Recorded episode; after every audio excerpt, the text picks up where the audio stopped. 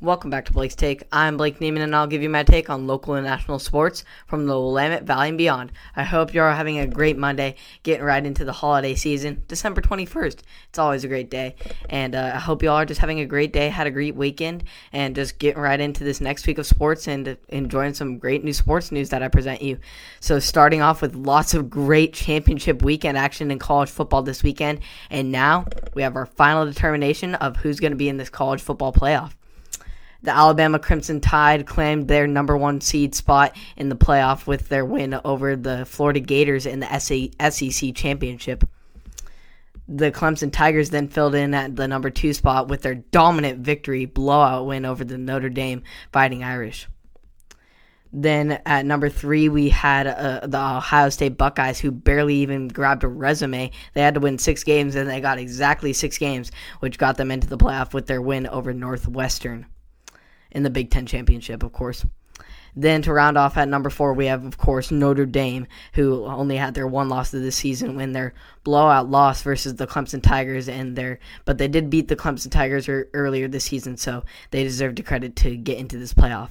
So it should be great action between some of the most elite teams and elite players in college football, NFL top prospects uh, in this draft and in this college football playoff that we're going to have. So I look great forward to lots of great action over the next couple of weeks and New Year's Day. And I hopefully we will see a great national champion crowned this coming January. So we'll see how it turns out. As far as NFL, though, we had lots of great action this weekend as well. Always great matchups across the league. Starting off with the potential Super Bowl matchup in the New Orleans Saints versus the dominant Kansas City Chiefs and Patrick Mahomes. The Chiefs would get things started with Patrick Mahomes on a rollout pass to Tyreek Hill for the early score. Mahomes would then quickly flip one to Travis Kelce on the goal line for the touchdown to make it a two score lead on the next drive. Taysom Hill would then get things going for the Saints in the second by mowing over defenders into the end zone. Powerful touchdown. Brees and the Saints would then get the momentum going in the second half with a Latavius Murray touchdown to take the lead. The Chiefs would then respond, though, with Mahomes being swarmed by defenders and throwing it into coverage, where Sammy Watkins would make an immaculate catch in the corner of the end zone for the score. An incredible touchdown, incredible catch by Sammy Watkins, an incredible rollout by Mahomes, too. Mahomes would then tack on some more points with a pitch to Le'Veon Bell, who would work his way in, into the end zone for the touchdown. Yet the Saints would have responded right back with an elite running back of their own in one Alvin Kamara for the score. The Chiefs would then have a field goal, a key field goal on the next drive with under five minutes remaining in this game. With still time on the clock, Brees drove down the field and capped off the drive with a dime to Jordan Humphrey to put the game within three. However, it just wouldn't be enough for the Saints in this game, and the Chiefs would get the win and the close win over the Saints. And the Chiefs just keep battling and keep surviving these little close battles with all the teams they've pretty much faced. I can't remember the last time it wasn't within a touchdown that they've beat a team, but a win's a win. I mean, the Chiefs just always find a way to win, and I guess that's all you need in this league. So great win for the Chiefs, and hopefully the Saints will battle back and try and see how they'll turn out in this NFC division in the NFC playoffs. So we'll see how it turns out for them. As far as the rest of the NFL, though, the Packers beat the Panthers. The Bills crush the Broncos. I mean, crush the Broncos. The Browns get the great win over the uh, over the Giants on Sunday Night Football. The Cardinals get the win despite the incredible performance out of Jalen Hurts for the Eagles, over 300 yards that he had. The Cowboys get their second straight win. The Bucs beat the Falcons. The Seahawks get the relief win over the Washington football team. Can't afford any more losses for them. The Colts edged out the Titans, the Texans. The Ravens dominated the Jags, while the Titans dominated the Lions. The Bears beat the Giants, and the Dolphins knocked out the Patriots from playoff contention for the first time that the Patriots won't make the playoffs since 08. And, and everybody, this is true statement.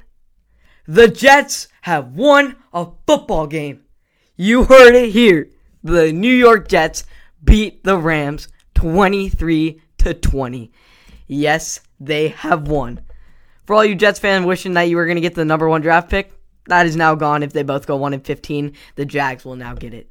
So I'm just glad that the Jets won. The Jets have won a football game. Oh, yes, the New York Jets. We love to see them. We love them. We love the New York Jets. Oh, so great action in the NFL this weekend. Always great to see the Greens battling out, and we shall see more great action and matchups to come in the near future. As far as local sports, though, of course, we all know we had the Pac 12 championships this weekend, and Oregon actually got a chance to play in it in spite of uh, the Huskies, Washington Huskies, their COVID crisis. The Ducks got a spot as the number two team in the North to face off against the number 13 ranked Trojans in the South. The Ducks would get things going early for uh, with an Antonio Anthony Brown dumping one off to Jaylon Redd for the score. The Ducks would then pick off Kedon Slovis once again. Ducks defense really came, coming up big in this game. The turnover would then set up a touchdown connection between Tyler Shough and Hunter Kampmoyer to take the early two score lead. With less than a minute remaining in the first, though, uh, Slovis would connect with Amon-Ra St. Brown to get on the board. Tyler Shough would then connect Tyler Shough would then come back and drop one to D- DJ Johnson, who would then cut up and run into the end zone for the score. The Trojans would then come right back though with Markese Stepp eh, having a power in eh, to the end zone to make it all only a one score lead in this game. Anthony Brown would then get things started in the second half of the Ducks though with a dime to a wide open Travis Dye in the back of the end zone. The Trojans would then come back with Bru McCoy to shorten the lead down to one score once again. Yet it just wouldn't be enough for USC, and Oregon miraculously wins the Pac 12 championship. Despite all the odds, despite all the consequences and uh, circumstances that they were put in during this COVID crisis, the Oregon Ducks are bringing one home to Oregon. So great win for the Ducks. Great to show Oregon pride, and uh, just great win for them. Really uh, appreciate the Pac-12 championship for them. This is back to back for them, and they shouldn't even been in this game in the first place. So congratulations to the Duck. I know they really appreciate that, and Ducks fans out there really appreciate it as well. As far as other local sports, the Bees tried to get their bowl hopes still alive with their last chance against uh, a very good ASU team, ASU Sun Devil team. The Bees would get things started early with Chance Nolan, Chance Nolan connecting with a wide open Tyjon Lindsey in the back of the end zone to take the early 7 0 lead. The Sun Devils would then come back and had their own run game and punched it into for the opposing score. Jayden Daniels would then tack on some more for the Sun Devils with a read option walk in score. However, on the extra point after that touchdown, we would have a wild snap way over the holder's hand, and that would lead to the several fumbles and trip overs, and oh, it was just a mess, and ultimately just a failure of a play. I thought that was a great failure and funny, not top 10 play. Daniels would then heave one deep 63 yards to one Geordon Porter for the great score to put up ASU two scores. The Sun Devils then, uh, the run game just kept on rolling, keep getting better and better, and rolled right into the end zone to make it 26 straight unanswered points. Rough start for the Bees. Then, with less than two minutes remaining, though, Colletto and the Bees would shorten the lead before halftime, with Colletto diving in for the rushing touchdown. Jayden Daniels would then still be coming out hot in the second half with another great read option that he took all the way down the sideline, duking out defenders 53 yards to the house.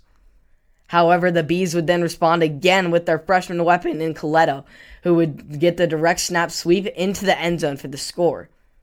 Yet the Bees still couldn't seem to stop Rachaad White and the Arizona State run game, with White going untouched, juking out defenders 55 yards to the with a bullying touchdown, just a powerful hit and go.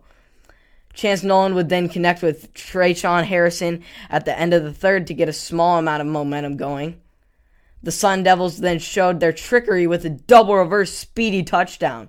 And it was incredible speedy and trickery there. Even though Bees fans weren't too excited throughout this game, Zeriah Beason did have an incredible catch over two defenders, like a Randy Moss type of thing, as time expired. So obviously, it was a little too late for the Beavers to get a score, and they obviously ended up losing and ultimately become unbowl eligible for the second straight year after close battles last year. We all know what happened in Washington State. Close battle in OT, but nothing we can do about it in those Beavs. But they tried their best, I guess, but just keep on losing. We, I mean, we have seriously improved in the grand scheme of things.